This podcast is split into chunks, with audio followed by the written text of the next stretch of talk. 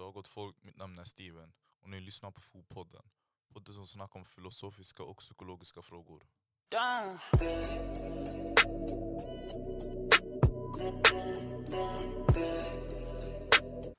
God dag gott folk och välkommen till dagens avsnitt om Black Lives Matter. Mitt namn är Steven och jag kommer från Fotpodden, podden som snackar om filosofiska och psykologiska frågor. Som gäst så har vi med oss Samson som är från Lush Move-studion. Tjo tjo gott folk, Eh, det stämmer jag är här igen. Eh, Men med mig idag har jag också med mig eh, the one and only Johannes Fresgi. Yeah, yeah. Jag är också här. Och det är härligt väder, sommarlov. Och det ska bli intressant att se vad ni har att säga mina bröder.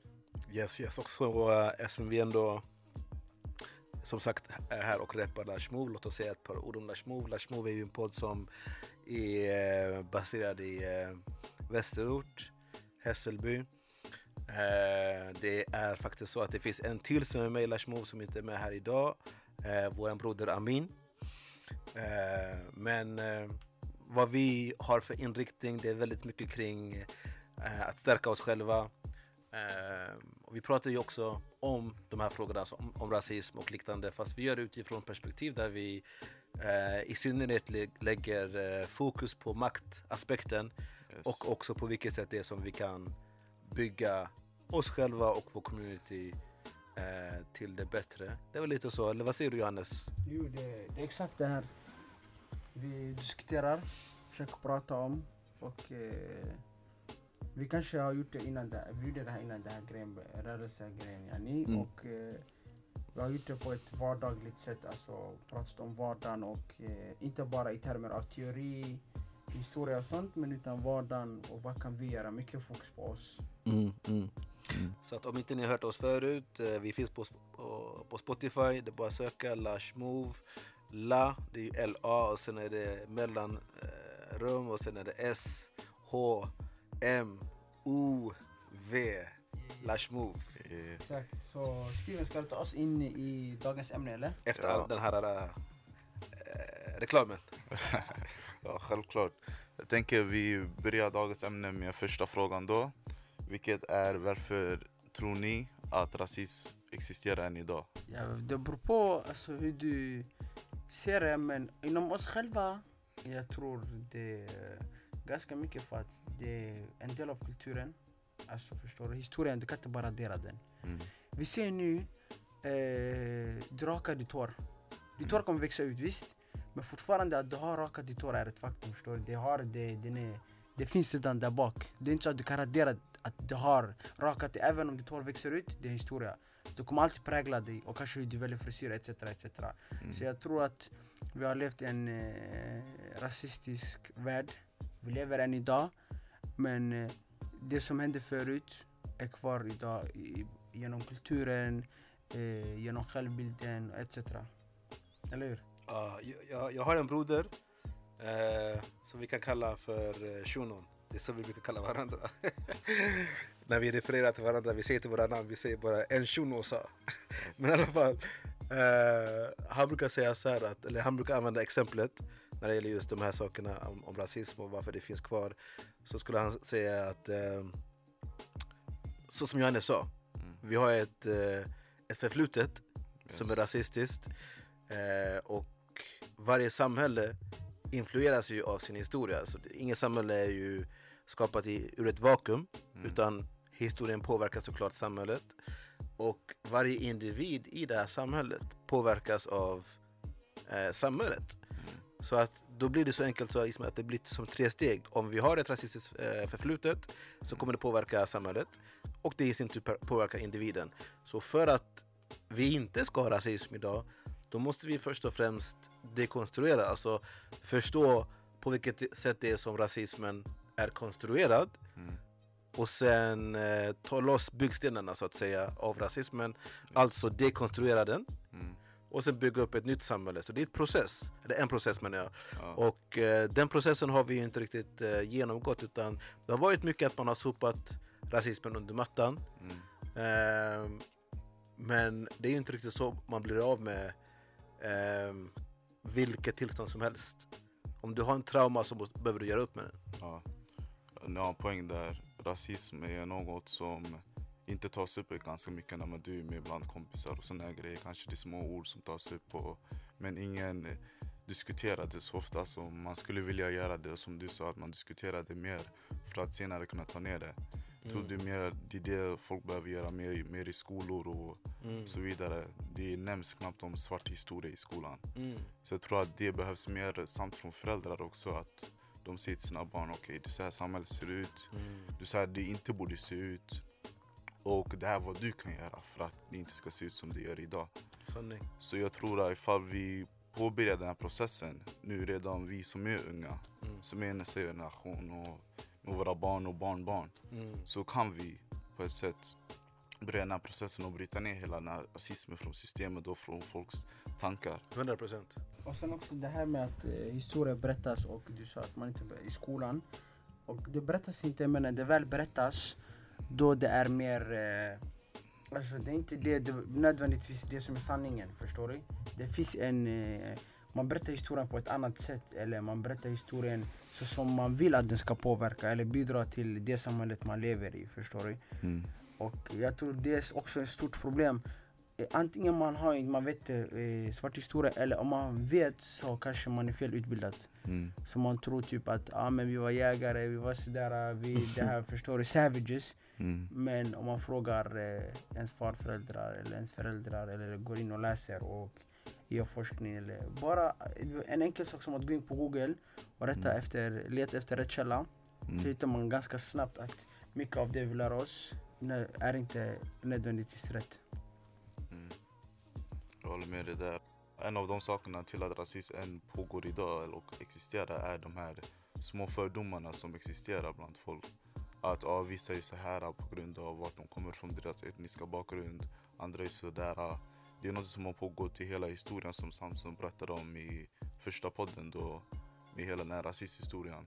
Så att försöka bryta ner de här för, förutsättningarna som folk har gett andra är ett sätt att bryta ner hela det här rasistiska systemet och den här, de här fördomarna som finns bland folk. Så små kommentarer även kan bidra till rasism och att man inte ska tillåta det att existera och prägla vårt samhälle som det är idag. Ifall vi vill ha ett bättre samhälle där rasism inte pågår, där folks rättigheter faktiskt följs. Mm. Där folk inte blir dödade eller blir racial profile på grund av deras utfärd eller etnisk bakgrund eller bara för att de är annorlunda. Mm. Mm. Så de här fördomarna är också ett sätt för oss att bidra till ett bättre samhälle. Och det är något som en själv kan göra Du menar att man bearbetar sina fördomar? exakt. Ja. Som senare kan sprida till sina vänner, sin familj. ja. Ja, Jag, jag, jag, eh, självklart håller jag med dig att eh, ens fördomar ska bearbetas. Men jag eh, vill ändå så här, vifta en sån här, vad ska man säga, varningsflagga. Och det är just att eh, ofta de här samtalen, när man går in och pratar om rasism, mm. eh, inte sällan så hamnar man då i just eh, att fokus läggs på fördomar. Och absolut, men grejen med fördomar är ju att det är alltså att du dömer någon på förhand, eller hur? Det är yes. det som är för, fördom. Ehm, och det som implicit, alltså underförstått eh, menas när man pratar om fördomar är ofta att, då, att man gör det på ett sätt där man inte nödvändigtvis har tänkt efter, eller hur? exakt. Alltså att det, det skulle vara som om det kommer från ett vakuum. Mm. Men grejen är att när det gäller just eh, eh, föreställningar om ras, Yes. eller föreställningar om människor utifrån vilken ras man då anser att de skulle tillhöra, eller etniska grupp, eller vilket begrepp man vill använda sig av. Mm. De här föreställningarna är ju någonting som faktiskt eh, är inlärda. Så det är inte så att de är... Så att jag skulle vilja påstå, eller inte bara påstå, utan hävda att eh, det är snarare så att det är inlärda problem som vi har än att vi har så en, en, ett blankt papper och sen råkar tro illa om någon. För det är en skillnad. För nu till exempel, säg att om jag har en fördom att, eh, vad ska vi säga, ehm, alla från Göteborg Mm. är trevliga. Okej? Det är en fördom som inte är kopplad till någon rasideologi. Mm. Och rasismen är ju kopplad till en kunskapsproduktion som definierar människor utifrån eh, vilken ras det är som man har kategoriserat dem i. Yes. Är du med mig? Ja. Så vad jag försöker säga helt enkelt är att eller vad jag gör det är att jag viftar för den här flaggan att man inte ska försöka friskriva sig från ett ansvar tro att det bara handlar om oskyldiga fördomar när det gäller de här rasföreställningarna. Till exempel nu eh, att polisen rasprofilerar. Mm. Det gör de inte, det är inte slumpartat. Ja. Utan det är ju väldigt mycket utifrån de här föreställningarna som har funnits och skapats i den här kunskapsproduktionen om att icke-vita människor är på ett visst sätt, svarta är på ett visst sätt och så vidare. och så vidare. Mm. Eh, det finns en bra video nu här om... Eh, har ni sett den här uh, Hamza Mustafa? Ja, Jag, vet, jag såg den där. Och sen Ja. jag såg också direkt efter det där, det var en polis som tweetade. Ja. Eh, han har varit polis länge, han skrev det är inte ens eh, en person som gör det, han bara vi gör det strategiskt. Mm. För att ja, men vi jobbar i ett område som har eh, problem med kriminalitet. Mm. Och oftast så verkar det vara så att de här kriminella personerna har invandrarbakgrund. Så det vi gör är att vi handplockar då och då folk med den bakgrunden för att kanske någon gång hitta rätt. För att öka chansen att vi hittar rätt. Så det är inte exakt, det är inte någon eh, så här, person som är, snä, eh, som är snäll men råkade ha fördomar eller person som gjorde fel utan det är på daglig basis. Mm. Och oftast när man frågar också om sina rättigheter så, ja men, ah, du frågar för dina rättigheter, ja du, du är misstänkt då helt plötsligt. Mm. För i så fall om du är oskyldig, varför skulle du bry dig om, om att eh, värna om dina rättigheter? Man bara va? Mm. Precis, precis. Ja, det var den här Martin, eh, vad heter han? Martin eh, någonting. Han är om, områdespolis i Rinkeby. Det var han som sa sådär och det, det är ju knas det han säger eftersom det han gör är att han, han, han säger ju att polisen rasprofilerar och inte bara att han säger det ur ett eh, kritiskt perspektiv utan han försvarar det. Och det intressanta är att om du kollar, om ni kollar, gå in på nätet så får ni se bara för någon vecka sedan, senast för någon vecka sedan och fram tills dess så har alla polischefer som har fått kritiken eh, eller man har, man har diskuterat det som sker i USA med någon polischef, jag minns inte vilken det var, om det var eh, allra högst upp eller om, om det jag var har också länspolis. sett den intervjun. Vad sa du? Jag har också sett den där. Där han sa nej, vi sysslar inte med rasprofilering i Sverige. Han golar ner hela truppen. Han Martin ja, exakt. Ja. Han går ner dem. Och alla visste ju det i och för sig, men då, nu är det officiellt. Mm. Jag har personligen inte sett eh, det ni, ni snackar om då, men ni har en poäng där. eh, Och de ser ju det själva att de, ja, omedvetet, eller inte omedvetet men på ett sätt, de gör det fast de visar inte det. Mm. Jag tror det är det de flesta gör i USA också. Att de ja, har sådana där förutsättningar och de kollar på statistiken från brott som sker då. Och att som du sa att det är, på, det är oftast folk från utländsk bakgrund som gör de här brotten. Ja, det, det är vad de hävdar, men, men återigen, det, det är ju när sådana här kommentarer sägs som de ska granskas. Mm. De ska, som jag brukar säga, dekonstrueras.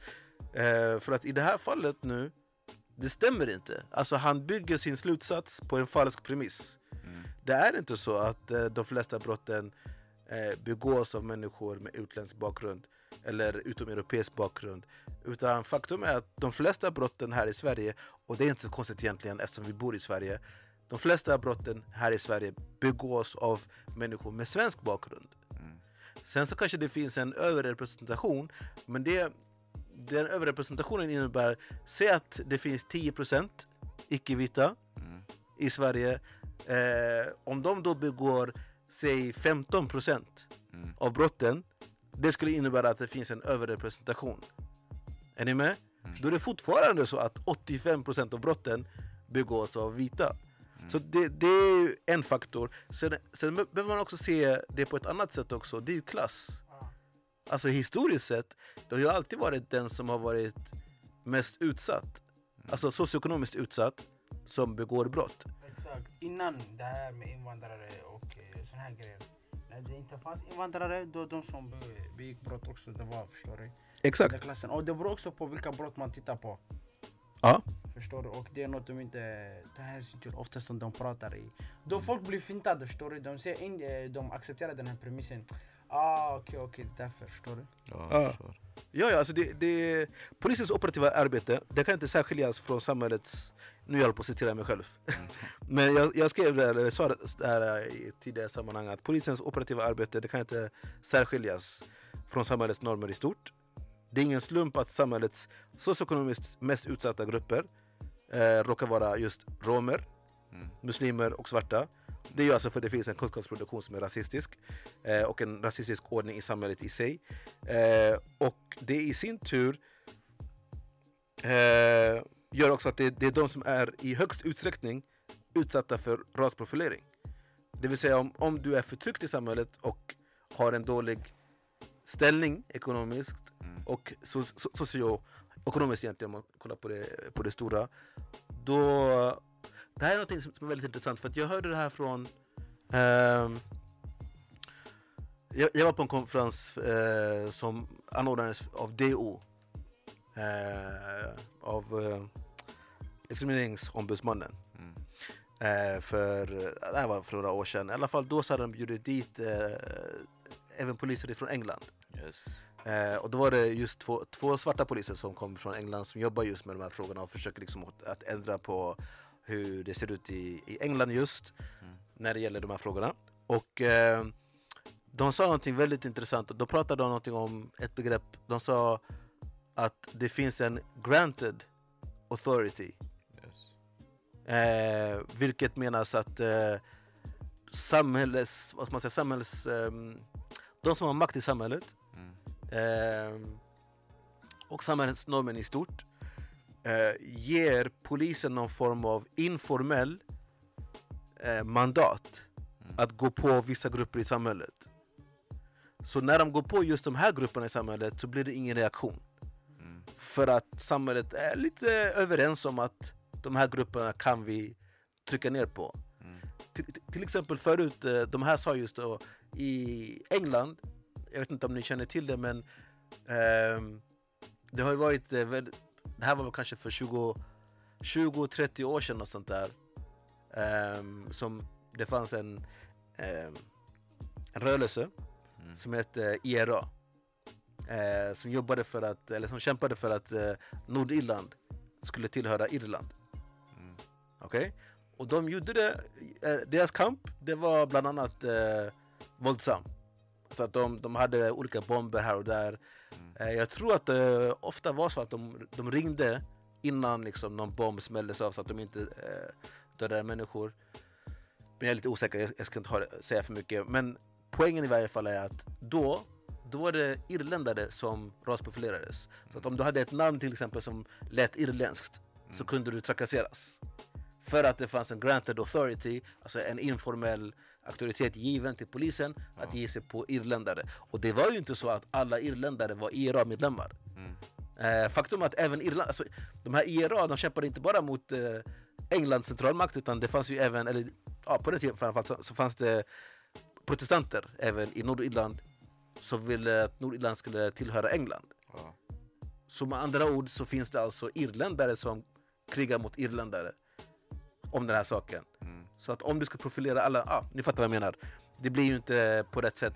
Reva, för några år sedan, det fanns någon, någon eh, grej här i Sverige på tal om just hur bra rasprofilering funkar i praktiken med tanke på det här eh, Martin säger att, eh, alltså polisen, att det är något som används av rent rationella skäl. Reva som var för några år sedan, det var kanske för 5-10 år sedan här i Sverige, som eh, man skulle plocka, alltså alla som, som mer eller mindre såg utländska ut Mm.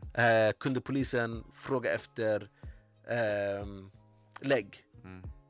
Eh, just för att det var, det var du vet, den här flyktingvågen. Ja.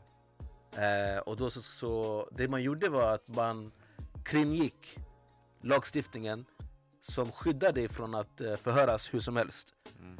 Eller krävas på ID hur som helst. Man kringgick den genom att man ser att du påträffades i tunnelbanan Mm. vid spärrarna så kunde de eh, fråga dig efter lägg. Eh, bara för att alltså de, de struntar i själva, vad ska man säga, din, din förseelse eller inte förseelse med tunnelbanan. Men alltså ifall du har plankat eller inte plankat. Det de ville var ju att de ville fånga folk eh, som inte hade, ja, som inte var här på eh, ja, lagligen. Mm. Och där var det så att eh, för det, gjordes, eh, det gjordes undersökningar efteråt. Och det visade sig att eh, en av nio eller tio var sådana som man skulle ta ut. Mhm. Förstår ni? Mm. Så en, eller, en av tio eller nio var, vad ska man säga, fick de träff på. Och 10% träff, det, det är inte bra någonstans. Mm. Det är väldigt dåligt.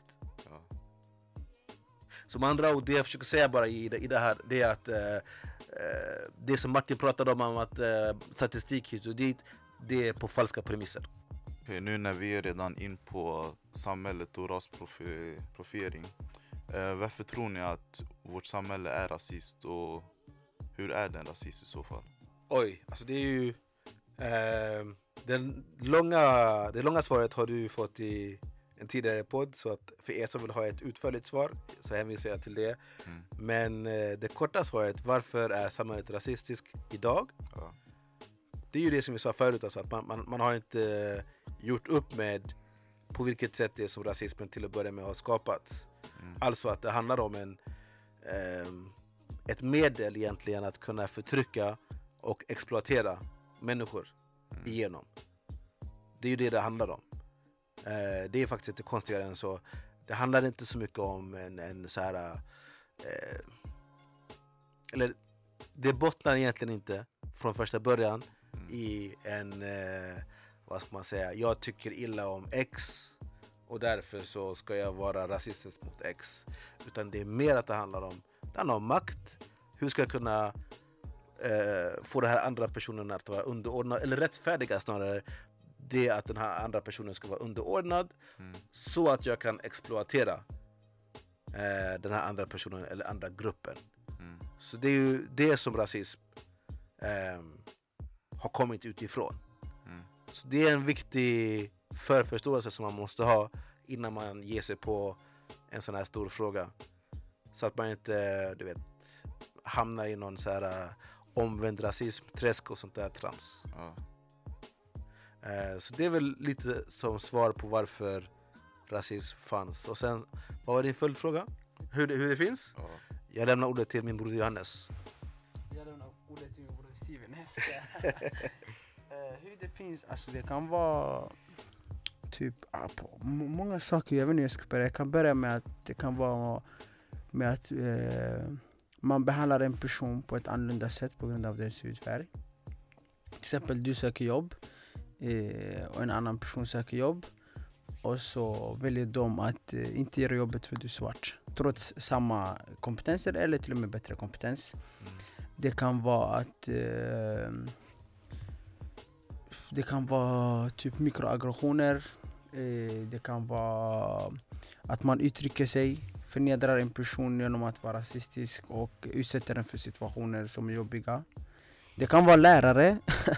Jag tror alla har haft den där eh, som eh, tror att man är efterbliven eller man inte förstår saker och ting eller inte comprehends till exempel.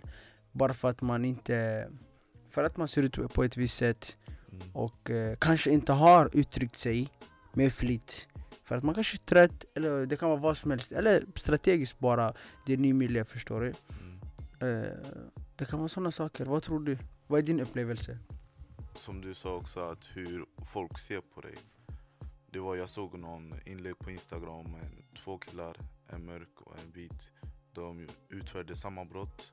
De var, de var typ lika, samma ålder, eh, samma utbildning. Mm. Ungefär lika. Den enda skillnaden var att ja, det ena var svart och det ena var vit. Och samma brott, men i domstolen så fick den mörka killen typ över 20 år i fängelse. Mm. Och den andra fick typ, vad var det? Kanske ett år eller mindre. Jag har också sett den där. Mm. Ja, så det är så jag, jag får, så jag ser rasist i vårt system. Jag såg också en video om att, det, det här var i USA, det vet om det är så i Sverige nu.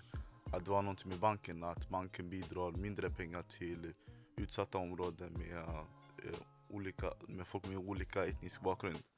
Och mer pengar till, ja, där det vita finns då.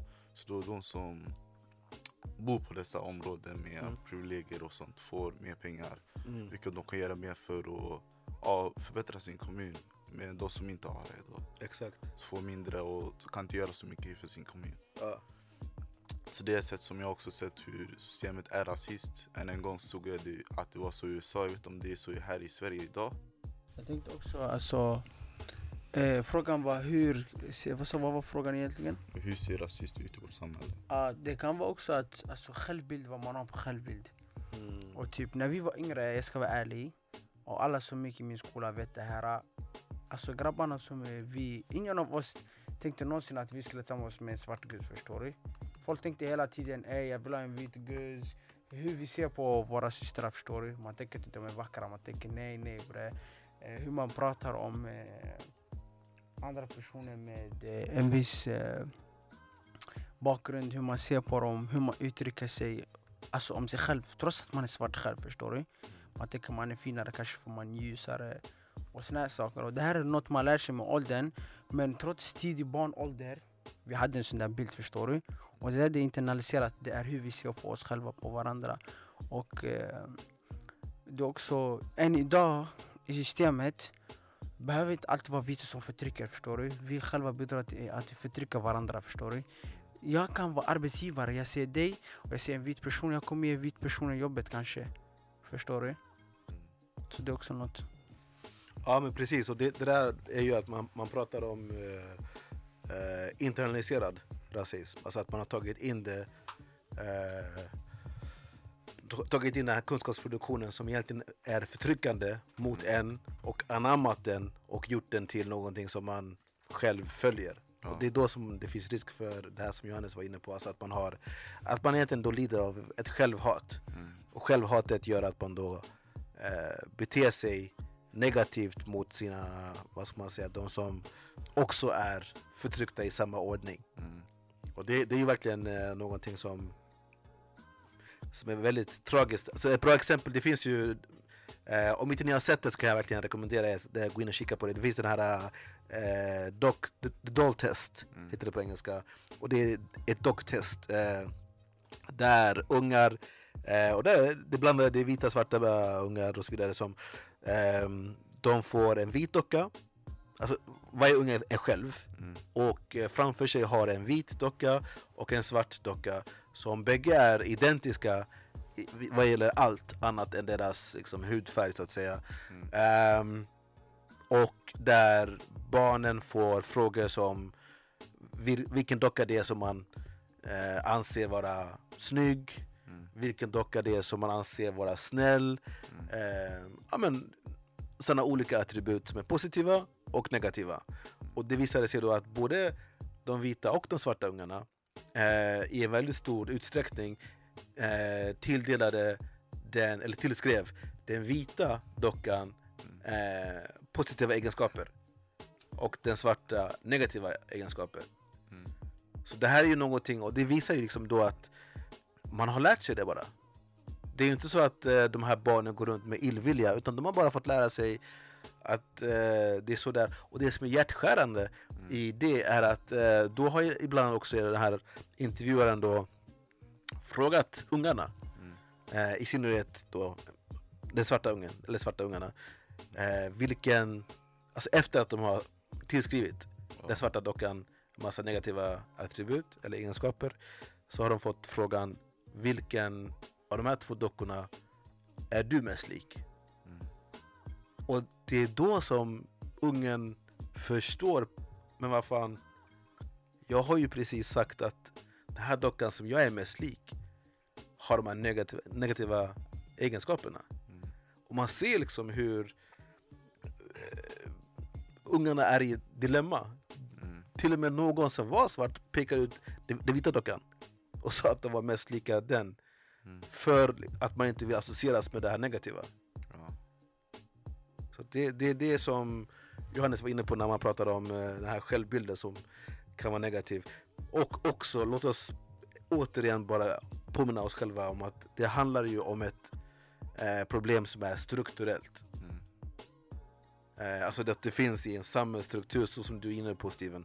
Eh, så att vi inte fastnar i någon träsk återigen av att man tror att det bara handlar om en, en enkel illvilja. Ja. ni har en poäng där med, när själv, med självbilden. Jag minns när jag var, ja, jag kan inte säga ung för jag, jag var 17 nu. Mm. Men jag minns när jag var lite, typ 12 år. Så hade jag den här tanken, ja, jag ville vara med en vit tjej Mm. för att få, ja, för det mesta light skin barn. Mm. Typ det där. Men med tiden så insåg jag att, "Åh, vad fan är det jag säger? Jag säger helt enkelt att min mamma inte är fin. Mm. För hon är en mörk tjej. Exakt. Och alla mina syskon, mina kusiner Exakt. som är tjejer då inte är vackra. Mm. Så när jag väl insåg det så tänkte jag nej det här är inte okej. Och sen så blev det som att min hjärna öppnades upp på nytt. Snyggt. Så jag såg vackert för vackert, inte ja du är svart, du är vit. Nej jag såg att du är fin, du är fin. Ah. Jag minns en gång, det var ganska nyligen, jag, jag såg en skitfin tjej och mörkhyad. Right. Så jag var med en annan tjejkompis då, hon också mörkhyad. Sen Ja. jag sa ah, det här är den finaste svartingen jag någonsin sett. Sen, men jag tänkte inte på det på den tiden. Ah. Men sen min kompis hon sa till hon bara du behöver inte säga svarting, du behöver bara säga hon är fin. Exakt. Sen där så kom jag tillbaka till det där. Så här, vad fan säger jag? Så jag ändrade mig och sa hon är en fin tjej. Ah. Sen dess har jag bara sagt ah, hon är en fin tjej. Ingen Exakt. svarting, ingen viting. Hon bara fin. Hon är Exakt. fin. Exakt. Så det är det jag tror att folk borde mer tänka på. Än att säga att ah, jag vill inte ha den här tjejen, hon är svart. Ah. Så där du helt enkelt ser omedvetet att ah, din mamma inte är fin, typ, ah, dina syskon inte är fin, din lilla syster inte är fin. Ah. Och det är ingen bild som man borde ha för sig själv och det är ingen bild man borde ha på någon annan som väl ser ut som en själv. Exakt. Exakt. Exakt. Har poäng där med.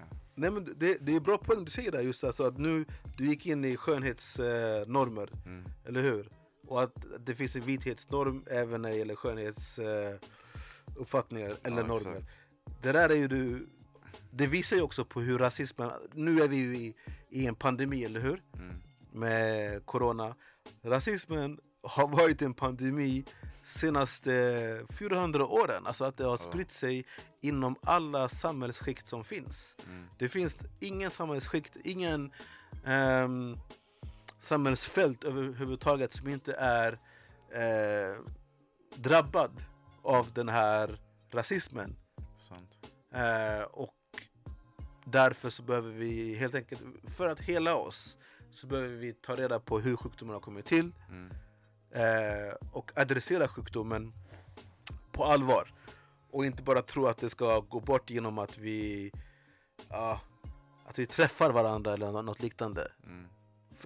Vad- jag syftar på här är ju att eh, ofta så folk har föreställningar om att om, om bara svarta och vita människor eller eh, förorten och innerstan, om de bara träffas så försvinner rasismen. Mm. Men vi träffas ju hela tiden. Många som till exempel städar är ju icke-vita och de städar i vitas hem. Mm. Eh, de städ- städar i Max, de städar tunnelbanan Mm. eh, och så vidare. Vadå? Så att det är inte så att man inte träffar på, alltså att det är inte så att eh, alla träffas i samhället. Man träffas, fast frågan är inte om man träffas utan under vilka villkor man träffas. Mm. Sant. Sen du har en poäng där. Nu om vi ska gå tillbaka till hela den här Black Lives Matter och hela, hela det här problemet med protest och Yes. all that. Så skulle nästa fråga då vara bidrar protest till någon skillnad? Uff. Ja, det är en stor fråga Steven. Ja. Det är en stor fråga och eh, mitt svar är definitivt ja. Alltså, men också, alltså det, det, det gör ju en skillnad. Frågan är vilken skillnad egentligen. Mm. Ehm, och jag vill först och främst verkligen ge en shout-out till alla de som har varit ute och protesterat. I synnerhet eh, alla unga människor som har eh, avsatt tid för att eh, säga ifrån mot den här eh, ordningen som vi har. Eh, stor shoutout till er. Eh, ni gör något som är viktigt. Verkligen. Det är väldigt viktigt och det, det, det behövs Ja. utan tvekan. Så det är vad jag vill säga först och främst. Och sen med det sagt, ja men absolut, alltså, det går ju alltid att titta på vad det är som man kan göra för att effektivisera Mm. eh, och nå de målen som man eftersträvar. Och för att göra det så behöver man såklart till exempel vara mer konkret kanske. Mm. Eller inte kanske, utan det, det är vad jag anser. Att eh, det går att konkretisera eh, och att även se till så att man har en, en tydlig eh, adressat. Mm. Alltså om man nu till exempel säger Black Lives Matter, eh, vem säger man det till? Mm. Eh, och när jag säger så så menar jag inte att eh, man bara får säga till det ena eller andra utan jag menar att man själv reflekterar över vem det är som man säger det till. Eh, och om man säger det till ens egna kollektiv, Mm. ja, då kanske det till och med räcker där. Eh, att man poängterar att vi betyder någonting. Våra liv betyder någonting. Vakna upp till exempel. okej? Mm. Det, det är en fullt, eh, fullt vad ska man säga, nödvändig eh, ståndpunkt bara där. Mm. Men sen utöver det, om det är så också att man vill komma åt samhällsförändring, alltså att man, man avkräver ett ansvar från makthavare, Ja. då behöver också eh, ens, ens eh, krav artikuleras. Mm. Eh, och där är det också så att det, det finns ju, och det, det, som är, det här som jag tror att vi eh, som kollektiv kan tänka lite mer på, på vilket sätt som det är som vi man behöver inte uppfinna hjulet på nytt vid varje tillfälle. Yes. Utan det finns ju saker och ting som har skett förut. Eh, och jag tror att man kan dra lärdom av det utan att eh, för den saken skulle låsa sig till det som har hänt förut. Mm. Men att man tar med sig det som man anser vara användbart. Nu, det jag syftar på i det här fallet är att eh, på tal om det här med att man, man ska artikulera och eh, vara konkret i sina krav till makthavaren. Mm. Jag själv har ju varit med eh, och gjort just det. Mm. Eh, tidigare har jag varit med eh, och väldigt mycket aktiv i, i Afrosvenskarnas riksförbund. Och i det sammanhanget så var jag också huvudförfattare för en rapport. Vi tog det här till FN. Damn. Ja, ja, vi tog det hela vägen till FN och eh, det var också någonting som faktiskt Malcolm X sa också. Det var ju någonting som han var på väg att göra. Han, han var på väg att ställa USA ehm, inför, inför FN helt enkelt och ifrågasätta hur USA ehm, efterlever sina skyldigheter i enlighet med FNs rättighetsstadgar.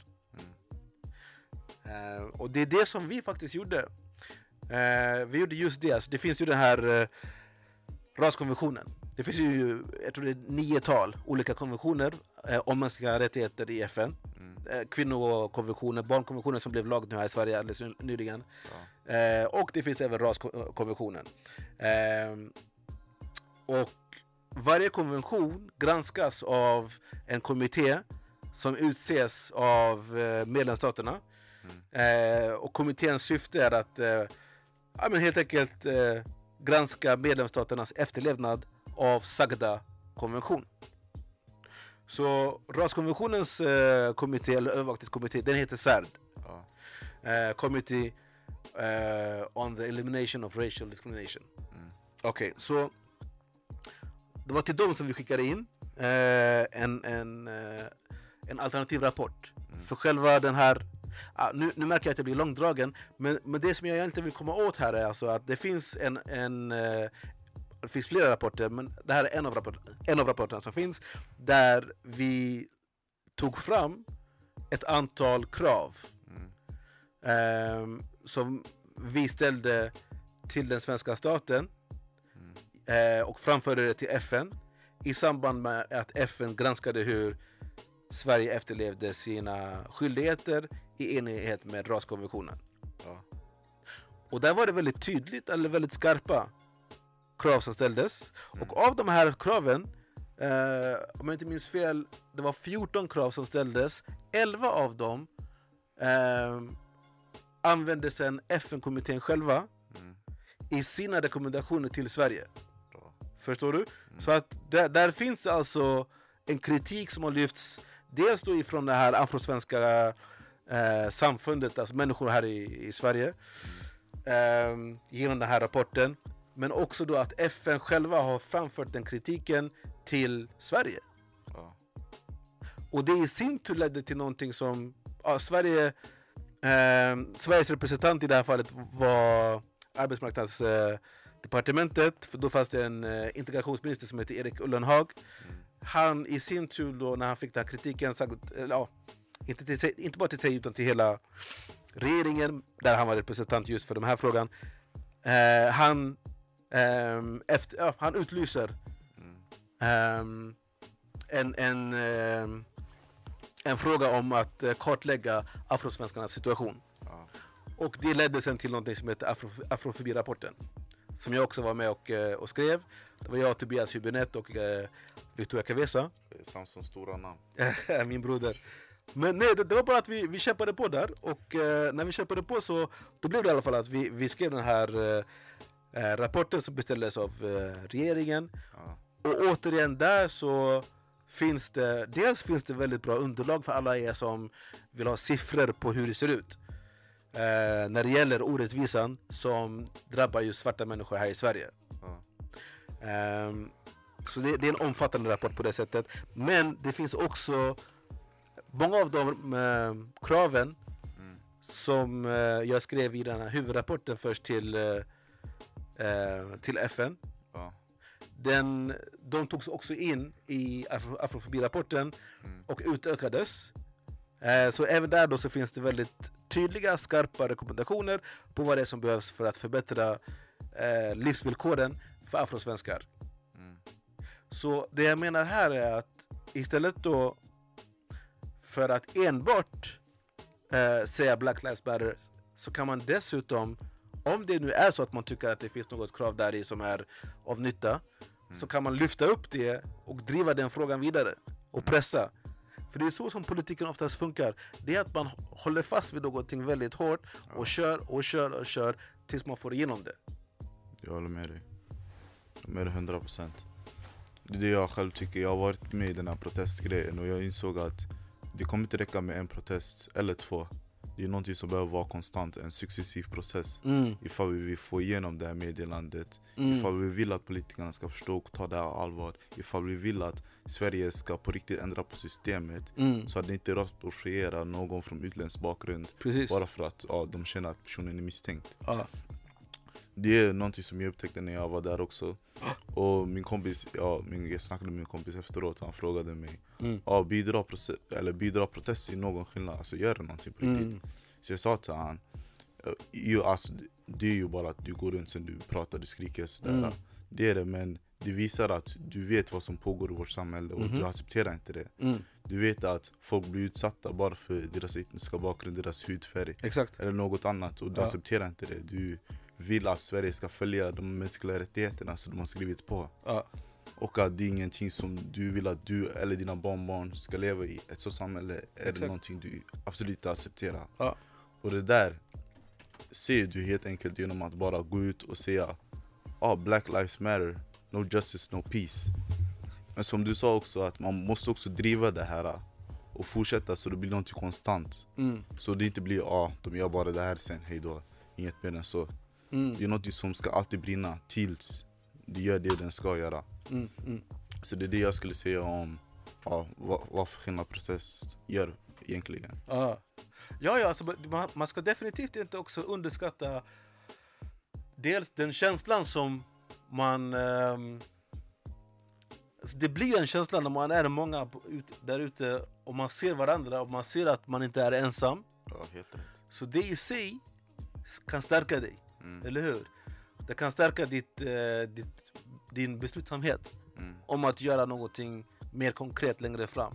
Mm. Eh, också man kan nätverka, man kan hitta andra eh, som tänker som dig på de här demonstrationerna, Mm. till exempel. Eh, så att det finns många olika saker, men också som sagt, man ska även tänka på att det det, det är ju en, en grundläggande ehm, det, det är ett grundläggande motstånd. Mot saker och tings ordning. Eh, så som du sa, att man protesterar mot hur saker och ting förhåller sig. Mm. Ehm, ja, jag, jag, eh, jag hyllar er. Jag hyllar er som har gjort det. Jag, jag var själv inte ute av olika anledningar men jag var tvungen att jobba helt enkelt. Mm. Ehm, men eh, likväl så, ja, jag, plus också, jag har ju gjort, jag har ju gjort my share of eh, demonstrationer sedan tidigare. Så att det är ganska, vad ska jag säga till er? Eh, Dave Chappelle sa någonting om att han, han sitter bekvämt i baksätet tryggt med vilka det är som kör bilen just nu. Ja. Och samma sak här alltså, jag känner mig väldigt trygg med att eh, stafetten är överlämnad Mm. och nu så kommer nästa generation Och eh, ni har en kraft, ni har en, ehm, en rättvisepatos Mm. som jag beundrar. Nice, nice. Okej, nu när vi snackar om protest och vad man kan göra för att ändra samhället till det bättre så går vi till nästa fråga vilket är vad skulle vara ett mer långsiktigt och effektivt sätt för ett mer jämlikt samhälle? Eh, långsiktigt och effektivt sätt att få till ett jämlikt samhälle. Vad säger du Johannes om det? All power to all the people. Det måste vara... Eh, alltså... Borde det handla om makt walla. Alltså det kan inte vara... Vi förväntar oss att det ska vara jämlikt när makten inte är fördelad. Det är som att... Eh, ja, men de ska se till så att det blir jämlikt. Förstår du? För det är de som har makten. För obviously, då vi kan inte säga... Eh, jag tror i alla fall inte att den strategin går. Och man kan se det själv alltså på en enkel nivå som att Eh, vem är det som har eh, chipspåsen hemma? Min stora syster. Vem ska se till att alla får lika mycket? Min stora syster. Blir det ofta så? Nej. Men om jag skulle också ha en på- chipspåse och jag kunde styra, förstår du? Eller om jag hade drickan, då jag kunde byta ut någonting med henne. Man, man hör bror att din syrra hon, har- hon har drabbat dig. Alltså. nej, nej. Det var ett exempel. Jag, vad hände? Ja, sh- shout out till heaven. Men du förstår vad jag menar? Så Ja. att man måste ha något och makt. Ja, Och den makten kommer genom olika sätt. Politiskt, exakt. eh, ekonomiskt. Men, men det är ju också, jag tänker att det är väl det som du är ute efter Steven. Det, det, det du frågar efter i så fall, alltså som en följdfråga till det han sa, blir ju om, om svaret är makt, då är följdfrågan hur gör man för att skaffa makt? Hur tar man makt? Eller hur får man makt? Vad säger du Johannes? Bro, jag tror helt enkelt att man måste göra det på olika sätt. Bro, man ska skicka hela familjen. En person eh, blir politiker, stryper kommunen. En annan person startar företag. Eh, anställa alla bröder och systrar. En annan person eh, kanske äger land. Så att man, eh, vad ska man säga, man, eh, man ska ha tillgångar, ha en stabil ekonomi. Se till så att alla får jobb. Se till så att man inte jobbar åt någon annan person. Förstår du? Du ska inte jobba åt eh, den som du vill ha makten ifrån. Jobba åt varandra, hjälpa varandra. Och sen grejen är, alltså demonstrationer och sånt, det är ett bra sätt att ta makt. Men samtidigt, kolla, ett delat på 365, hur mycket blir det? Det blir typ 0,2 procent. Mindre. Kolla, 0, ja exakt 0,27 procent. Okej, så pass. Ja. Ja, 0,27 procent av året de är såna här då man demonstrerar förstår du. Mm. Tänk dig om du kunde istället 10 dagar eller två dagar i veckan, en gång i veckan eh, se till så att eh, du utbildade alla dina svarta grannar på om ekonomisk eh, litteratur eller eh, höll en utbildning inom det dina grannar är intresserade av, dina bröder och systrar. Eller hjälpte läxhjälp med ensamstående mamma som jobbar hela tiden, hon kan inte hjälpa sitt barn. Du hjälpte henne med läxhjälp. Förstår du? Det finns mycket sätt vi kan ändra på bror. Och jag tror det där sättet att ta makten, förstår du? Mm. alla eh, ungdomar utbildar sig. Och när jag menar utbildning, jag menar att det behöver inte vara en akademisk utbildning. Det handlar om eh, alltså, ekonomisk litteratur, eh, förstå hur samhället funkar. Förstår du? Se till så att eh, vi är eh, medvetna och hjälper varandra istället för att bara sociala medier. Jag tror den här sociala medier-grejen har gjort att folk blir så här. De tror de har gett ifrån sig makten, förstår du? Nu jag har gjort mitt, jag har lagt ut, jag har gjort shoutout. Mm. Förstår du? Och de tänker, ja men jag står för Black Lives Matter. Mhm. Bror, Det handlar inte om att bara stå för det, förstår du? det handlar om att göra det. Mm. Och eh, för mig i alla fall, det, det är min uppfattning att en person som demonstrerar två gånger, tre gånger, en gång om året har gjort betydligt mindre än en person som har hjälpt en, eh, en annan unge eh, med läxhjälp, en svart unge med läxhjälp en gång om veckan. Mm. Så det är det jag tror mitt, ett sätt att ta makten och kunna göra en förändring. Jag håller med det du säger om makten John. Och jag, och jag tycker också att vi borde ta mer plats i det här samhället. Istället för att vara ute på gatorna och chilla med kompisar och gå till Donken och bara chilla med guzzar och såna här grejer. Vi borde på riktigt ta skolan seriöst och bli någonting senare i livet. Så att vi inte senare söker ett jobb eh, där bossen är någon björn eller någonting. Så att vi egentligen tar plats och visar att ja, vi har makt. Vi, är inte, vi chillar bara inte och bara rappar och något sånt. Vi, vi är smarta, vi kan. Det förändrar samhället, vi vet saker. Och vi kan lära oss snabba. För jag har sett många mörkhyade som har gjort stor samhällsskillnad. Och jag tror också att nästa generation och till och med den här generationen kan göra något sånt ifall vi börjar ta allt seriöst. Jag såg en tjej på Instagram, hon typ pratade om mörkhyad och hur starkt att ha en akademisk utbildning faktiskt är. För om du educate yourself, som du sa också John, då kommer du i princip gå närmare till den makten som behövs för att ändra på samhället. Så ja, det är det jag skulle utmana våra lyssnare. Jag utmanar mig själv med det varenda dag med den här podden. Och med hela grejen att få mer kunskap så jag kan senare få den här makten och göra riktig skillnad i det här samhället. Och jag hoppas att ni som lyssnar tänker samma sak. Om ni inte har gjort det, då ni börjar ta det seriöst och börja göra det. Yes, och eh, jag instämmer ju med det som ni har sagt. Eh, alltså att det finns på olika plan. Mm. Det finns det här politiska, så att man kanske engagerar sig partipolitiskt om man nu känner för det. Eh, eller något annat. Men jag vill slå ett slag för, för det här har ju också, det är ju mycket av det som vi pratar om Mm. i Lash Move-podden. Just det här med att man ska utgå från ens, en själv till att börja med och sen ens omedelbara närhet, Mm. ens, ens ort eh, och så vidare. Eh, att man jobbar stärkande. Mm. Eh, så att jag vill verkligen slå ett slag för det där.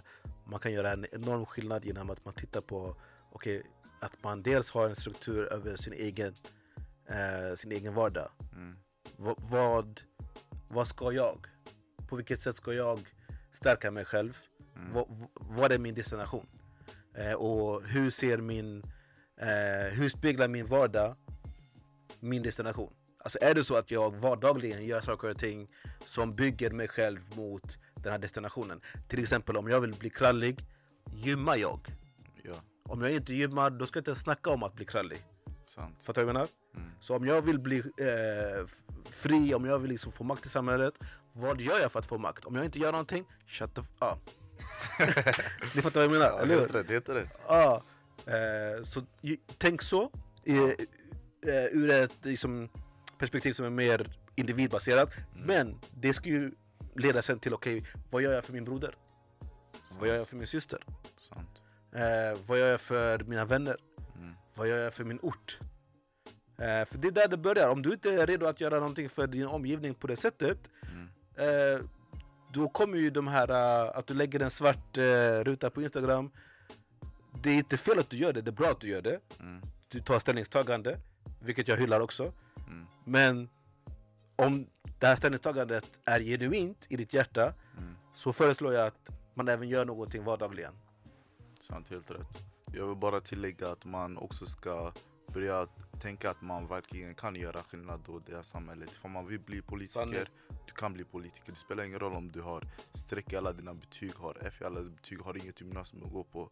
Ifall du faktiskt brinner på det, eller brinner för det, då du kommer göra det som krävs för att bli det här.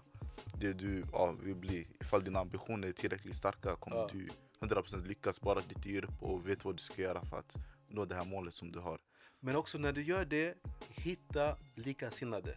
Sant. Och varför jag säger så är för att det finns ju, vi vet själva, alltså, det finns ju många du vet eh, som har den här eh, dra sig själv i kragen eh, mentaliteten. Mm. Typ eh, om jag kan bli ingenjör, varför är du inte ingenjör? Du vet, alltså att man, att man tittar ner på dem som inte har lyckats åstadkomma det som du själv har gjort. Mm. Och då är det oftast, eh, vad ska man säga, sådana som har varit väldigt ensamma Mm. på sin väg upp.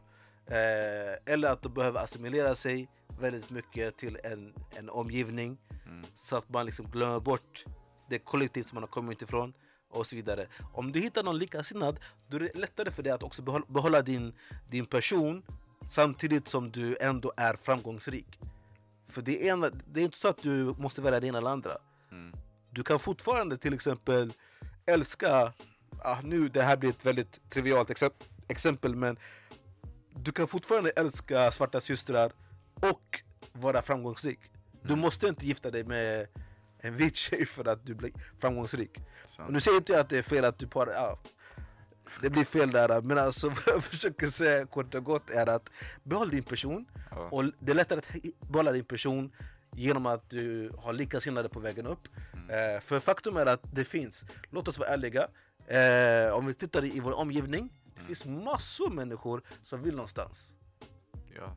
Så det är inte så att eh, det är brist på människor som vill någonstans. Det gäller bara att hitta vilka det är som man klickar med, att man organiserar sig och att man tar sig dit man vill eh, genom att hjälpa varandra. Mm. Och eh, nu, jag vet att någon, någon av de här som lyssnar kommer fastna på det jag sa förut. Eh, Gift dig med vem du vill, okej? Ja. En poäng där. Jag läste en bok och typ, det här är sista ordet nu innan podden tar slut. Och det, det var en caption då han säger att alla har drömmar och förhoppningar.